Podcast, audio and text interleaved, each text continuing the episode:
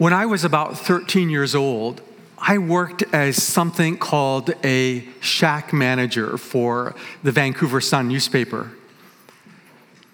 I had been delivering the papers as a paperboy since I was 10 years old, and now I was responsible for overseeing a small group of paperboys. Now, being a manager of sorts as an adolescent may sound somewhat impressive, but if one of the paper boys didn't show up, I was responsible to deliver all the newspapers on the kids' route. I remember one afternoon, the paper boy doesn't show up. I'm given a list of the addresses on his route, and it is pouring rain. And so I throw some newspapers into the sacks, toss them into the rack on the handlebars of my bike, and start delivering the papers on the route. And before long, the list of addresses becomes completely soaked. And then it dissolves into a kind of paper mache substance. And so, feeling very cold and resentful and utterly exasperated, I scrunch up the piece of paper into a ball and I toss it into a ditch. And then I take all of the remaining newspapers and I toss them into the ditch as well, hoping that no one will notice. If I had had a heart and head understanding of what the Apostle Paul teaches about work in the book of Colossians, my response might have been quite different. We've been in a sermon series in the book of Colossians, and we've seen how early in the book, the Apostle Paul points out that rules based on human traditions and rules and extreme ascetic, quote, spiritual practices have no power to actually change us. The one thing that can change us is joining our lives in relationship with Christ. And when we do that, we become the caterpillar that experiences chrysalis that morphs into a butterfly. And Paul in Colossians says, if you have given your life to Jesus Christ, you are a new creation and therefore live into your new creation. And today we're going to look at what it looks like to live into our new creation as it relates to our everyday work, whether we're studying, working a job, working in a family setting, volunteering, whatever. Now, before we unpack this teaching about work, let me set up the context. Last week, my colleague Ashling gave a powerful and moving sermon on what it looks like to live as a newly created person in the context of our families, households, and communities. If you were not around last week, you can catch the message online. It was a, a beautiful, uplifting message. Now, the Apostle Paul, when teaching about family matters, doesn't completely destroy the traditional family structure in the Roman Empire. Unlike the philosopher Plato, the Apostle Paul doesn't advocate, for instance, that wives and children should belong to everyone in the community. No, Paul doesn't completely destroy the structure of the family in the Roman Empire, but he does offer ideas that are so radical that many people in Colossae and in the empire would not recognize these new social units as families. You see, in the first century Roman world, the husband slash father figure was a master with absolute power in his realm. A husband slash father could do pretty much anything that he wanted to his family. So, a husband, for example, under certain circumstances, could kill his wife without any penalty. A father could sell his children into slavery with complete impunity. And a master could execute his slaves without any kind of repercussion. And in this world, the Apostle Paul says in Colossians 4:1, Masters, provide your slaves with what is right and fair, because you know that you also have a master in heaven. Now, when we read or hear the word slaves, many of us have a kind of visceral reaction. When we hear the word slave, many of us would imagine someone of African origin picking cotton in a field in the deep south in the 18th or 19th century. But slavery in Paul's ancient Mediterranean world was not based on a person's skin color nor a person's ethnicity. If you belonged to a group of people that had been defeated by Rome, then you and your people would automatically become part of the slave class. Scholars estimate that perhaps a third of the people in the Roman Empire in Paul's day were slaves. Most physicians in the empire were slaves. You know, if you're a doctor, you may be saying or thinking to yourself, boy, things haven't changed. You know, I, I, I very much feel like a slave. I'm working so much. Luke was a physician who wrote one of the Gospels. And as a physician, some scholars believe that he also was a slave. In the Roman world, unlike modern times, if you were a slave, you could work for and achieve your freedom. Now, slavery might have been different in the ancient world compared to now, but it was still wrong and it was still damaging. Slave masters could physically and sexually abuse their slaves without any kind of penalty. They could have them executed without any kind of repercussions. Slavery needed to end. Now, we don't know the details of Paul's personal views on slavery because he doesn't disclose them. But we have a sense as to his heart posture towards slavery. We get a sense in Colossians 4, verse 7, where Paul explains that as he is writing this letter to the church at Colossae from a prison in Rome, that letter will be delivered to Colossae by a man named Tychicus, who will be accompanied by a man named Onesimus. Who was Onesimus? We know from scripture that Onesimus had been a slave in Colossae for a master named Philemon, who was actually one of the leaders of the church in Colossae. Onesimus escapes, he runs away and that would have been a crime in Paul's world considered worthy of death. But Onesimus meets Jesus, he becomes a new creation, and then Paul writes to his former slave owner, Philemon, and says, I want you to welcome Onesimus back, but not as a slave, but as a free brother.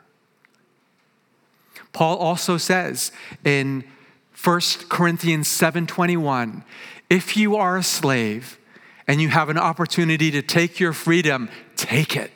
So we know that Paul favors the freedom of slaves. Why doesn't he make a radical call for slavery to be completely abolished in the empire? Well, probably in part because he's not in a position to actually do that, and probably because he knows that in order for slavery to be dismantled in the empire, because the economy is so dependent on it, it needs to happen gradually. Years from now, people will say of us, What were we thinking driving cars? What were we thinking using fossil fuels, gasoline, oils? What were we thinking using plastics? And we certainly need to wean ourselves of these things, our dependence on these things, absolutely. And it can be easy to say, in principle, let's just stop using cars altogether, any kind of fossil fuels, any kind of plastics. Let's just stop right now. Sounds good, sounds in a way plausible, but we know that we're dependent on these things. We need to be free of them, and that the transition probably best takes place gradually. And so it is with slavery. It needed to end, but in the empire, it would be phased out gradually. Paul goes on. He says in Colossians 3:22, "Slaves, obey your earthly masters in everything, and do it not only when their eye is upon you, and to curry their favor, but with sincerity of heart and reverence for the Lord. Now, being a slave in Paul's world is different from having a typical job in our own world. So that's, that's, that's pretty obvious, I think. But there are still principles that we can apply from Paul's teaching here. Many of us obviously, none of us have masters in, in, in, the sense that Paul is using the word here. And many of us don't even have a typical boss, but we do have people to whom we are accountable for our work. If we're a student, we're accountable to our teachers. Uh, we may have patients that we're accountable to if we work in the medical field, or customers, or clients, or even members of our household. I was saying to our adolescent son not long ago that in your life, you're going to have teachers that are going to be difficult for you. And one day you'll probably have jobs where you're going to have a tough time working with, with your supervisor. Uh, some of you are familiar with the popular TV show The Office, of which Abraham Wu is a resident expert, among other things. And so I've, I've seen just a few episodes, but um, Michael Scott is the boss in this TV show. So the, the company that he leads is fictitious. It's a paper company called Dunder Mifflin. And Michael Scott is an incompetent boss. He's indecisive. He makes promises to his team that he can't possibly keep. And when things go badly at the company, what does Michael Scott do? He hides away in his office, he blames everyone else, and then he gets himself a mug that says, What? The world's best boss. And he's a terrible boss. And Paul's not saying if you have a terrible boss or you're in a very difficult classroom situation or you're experiencing abuse of some kind, he's not saying stay at all costs. He's not saying that. He says to slaves in 1 Corinthians 7 if you can find your freedom, find it, take it. But he would say if we are in a difficult work situation, or student situation, and for whatever reason we feel like we need to or are called to stay, Paul would say, Remember that your work is primarily and ultimately done not for human beings, but for God. And when you recognize that you are working primarily for your Creator, it will fill your work with a sense of it being noble and it will energize you to give your best. An executive named Joe travels quite a bit, you know, especially pre-pandemic and starting to do more traveling now. Joe was saying that he was on a particular flight and he noticed that the flight crew was incredibly attentive and responsive to the passengers. So near the end of the flight, he got into a conversation with one of the flight attendants. And he said to her, You know, I do quite a bit of flying. And I can honestly say that I have never seen a flight crew as enthusiastic and as responsive as, as this particular crew. Well, the flight attendant got a little smile across her face. And she said, Well, if you really feel that way, you can thank the woman seated over in 12B. And the flight attendant sort of gestured her head in that direction. And she whispered, That woman in 12B, she is the head supervisor for all the flight attendants on this airline. the head supervisor is on this flight. It's, so it's thanks to her that everyone is, is, is, is doing their best work. Paul is saying, look, do your best work, not to curry favor with your supervisor, or teacher, boss, whoever, but do your best work because you are working for the Lord, not for human masters. He says, whatever you do, work at it with all your heart, working for the Lord, not for human masters, since you know that you will receive an inheritance from the Lord. It is the Lord Christ you are serving.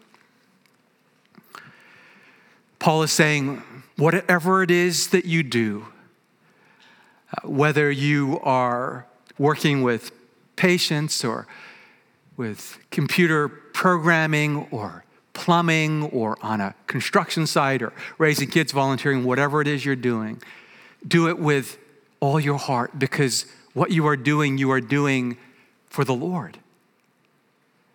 Let your heart be filled with a sense of wonder and worship as you work. You know, as uh, some of you may have heard from me, during my early years of high school, I was completely unmotivated in my studies. And so I remember during French class, our French teacher I, I, can't remember why, but she had to leave the classroom momentarily. And as soon as she left the classroom, I took my notebook filled with some uh, notes about class or that I had taken in class and just started ripping out the pages and cr- crumpling them up into a paper ball and uh, shooting shooting baskets. So I just uh, started uh, going for. I know that Gibson and Saban like basketball, so I was practicing my my my shot, and then I, I, I uh, circulated uh, note paper to other students in the class. Hey, go ahead and make a ball and, just practice your shot. Well, when the teacher walked into the room, uh, she was very unimpressed, to say the least. So I, I wouldn't recommend doing that. Uh, then, as a teenager, I meet Jesus, and my life is changed by that relationship. And I realize that I am simply letting my brain atrophy and rot.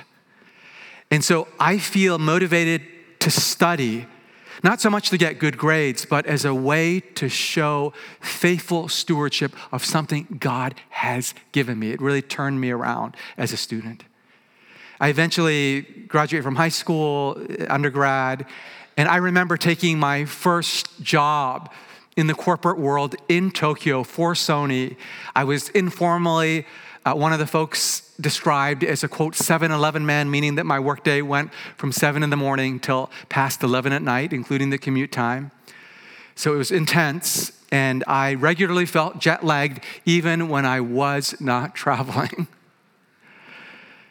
It was tough at times, but when I remembered that I was doing my work primarily for the Lord, it filled my work with a sense of meaning and it inspired me to give my best. Some of you would know Jared Penner. He's part of our Mount Pleasant faith community. He was at the weekend away. Uh, Jared shared with me recently that, to his surprise, a red maple tree in front of his home has actually shaped the way he does his everyday work. Back in 2009, Jared moved to Vancouver to study theology at Regent College with the intention of becoming a pastor. But during his third year there, while he was in class, he received a phone call from the BC Health Authority, and someone on the other end of the line asked him, Would you take a job as a computer programmer with us? Now, that was Jared's background in computer program, but, but, but he wasn't anticipating this call. But as he thought about it and he prayed about it, he actually felt God was leading him to accept this job. Fast forward, the pandemic hits, and Jared is still working for the BC Provincial Health Authority, but now as a team leader for a group of software developers. As the COVID cases begin to dramatically mount, Jared is tapped on the shoulder, metaphorically speaking, and he is asked to lead a team that will support contact tracing for the entire province of British Columbia. And as team leader, Jared is responsible for ensuring that all the COVID numbers are reported to Bonnie Henry. And he feels overwhelmed by the magnitude of this work. Jared shared with me that whenever he could, while working at home, he would try to take a little break around lunch hour, have something to eat, and he would sit on his balcony staring at this red maple tree. And then Jared said, he wrote to me, one afternoon, it struck me God loves that red maple tree. It seems to do very little. It stands in place, reaches, and grows, and yet God loves it. Jared says, It was as though God were telling me, You don't have to do anything either. You could stand there like that tree, and I would already fully love you. Jared thought, perhaps my work for the Lord is less about what I am doing and more about who I am being while I do it. Jared shared, I realized how inspired I am by others who I see at work that are under great pressure, carrying heavy responsibility, and yet are quick to share a joyful comment or a word of light encouragement. Like trees, the joy they generate is invisible, but it has a wide influence. Jared says, I want to be that too. I want to have grace in my heart so that I can bring grace to my team. It may sound silly, but one of my offerings to God is to keep my camera on during Zoom meetings. I want to be quick with a smile to remember others and to stay positive even when our work is frustrating and difficult. Whatever I am doing, I pray that God would transform my being so that I might work for Him with all my heart. Whatever I do, I pray that my work would join that of so many others, breathing God's grace and helping to transform His kingdom. And so, a red maple tree in front of his house inspires Jared not only to do great work, but to reflect the grace of Jesus Christ as he works. Beautiful. Now, you don't need to have a provincial portfolio to do meaningful work. You don't necessarily need to have a high profile, highly paid job to do work that matters.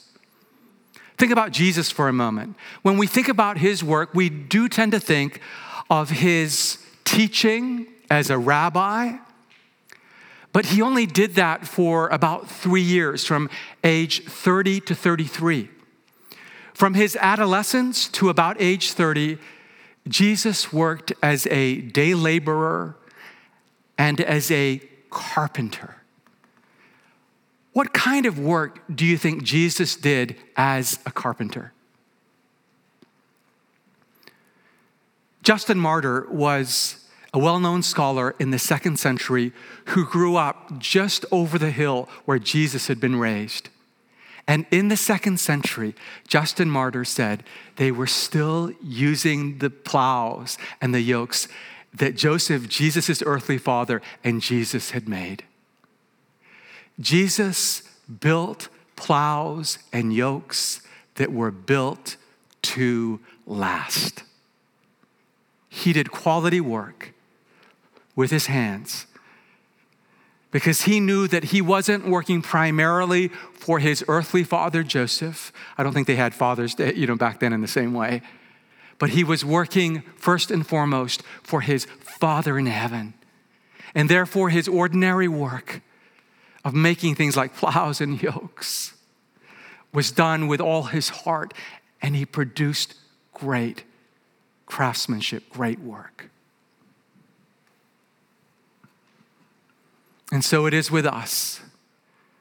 You know, no matter what it is we're doing, whether it's in a typical job, in a household, at school, if we recognize that the work we do is done unto the Lord, it will fill our work with a sense of meaning, and we will offer our very best as an act of worship. Paul also goes on to say, Work with all your heart for the Lord and not for human masters, since you know that you will receive an inheritance from the Lord as a reward. It is the Lord Christ you are serving. Slaves in Paul's ancient world, by law, could not receive any inheritance, financial or property wise or otherwise. And so when the slaves would have heard these words from Paul, that you work for God, you do your work as unto the Lord, you will receive an inheritance. That would have been stunning and great news for them. Now, I want you to imagine for a moment that regardless of what you do, you know, you're working in engineering or on a construction site or medicine or, or peeling potatoes, that for the next six months, your job will be to sweep the streets and keep them clean, okay? That's gonna be your job for the next six months. Now, I want you to imagine how much money you could anticipate making doing that. Just have a figure in mind, a rough figure. And then your supervisor comes to you and says, for six months of sweeping, at the end of that time, you will receive $100 million. By the way, this is just an illustration, not an offer on hand here, in case you were wondering.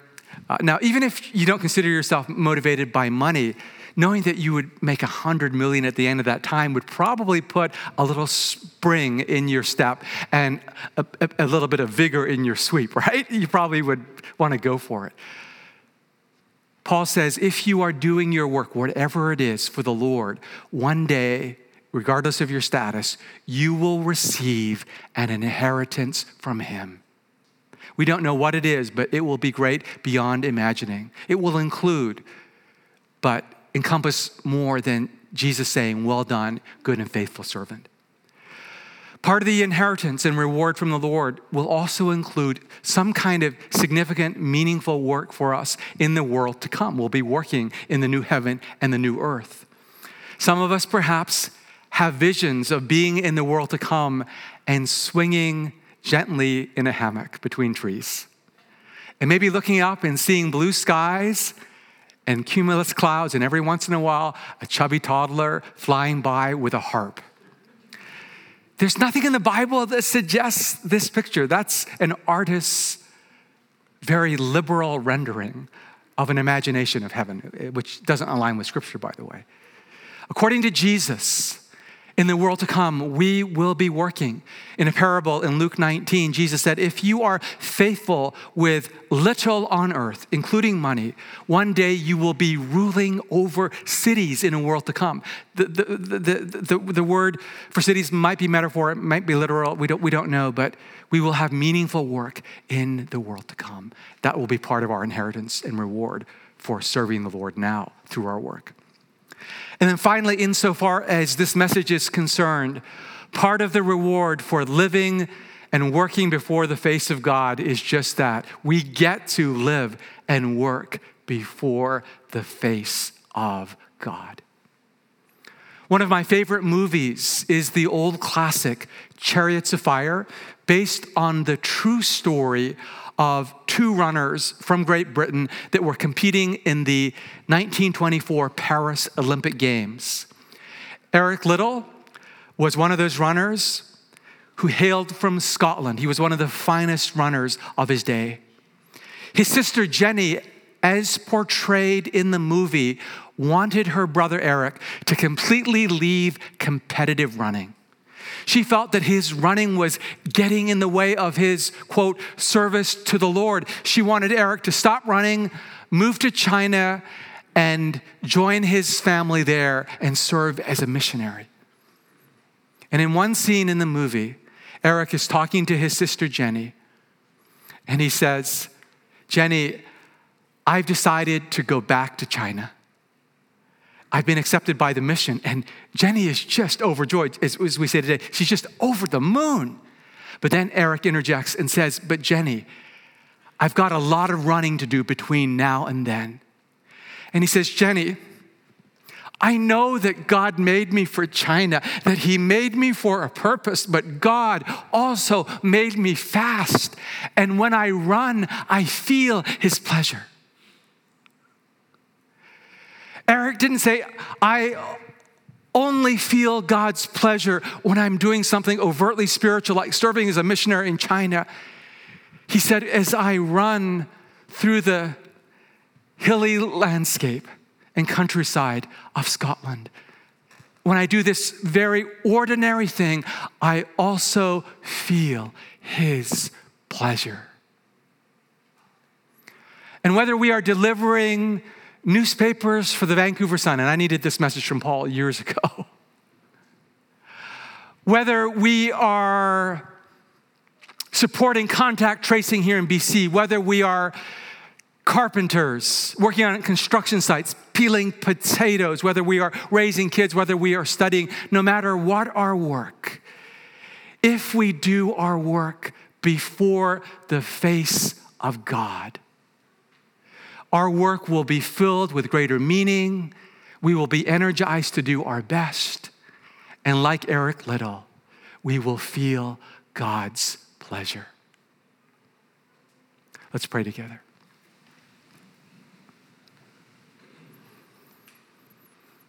Think about your work, uh, your ordinary, everyday work, whether it's studying or working at a company or in a home setting or somewhere else as a volunteer. If you'd like, perhaps pray, Lord, help me to do my work for you. Help me to do this work and perhaps name it for you.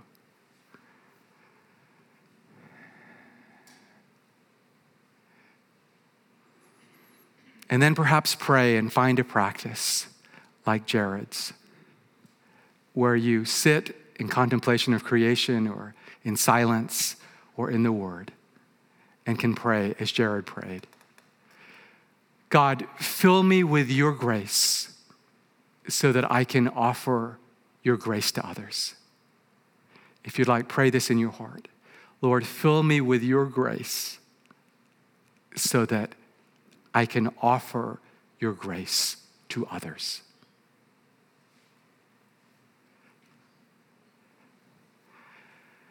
And may it be so for each of us in the name of the Jesus who worked for his Father in heaven.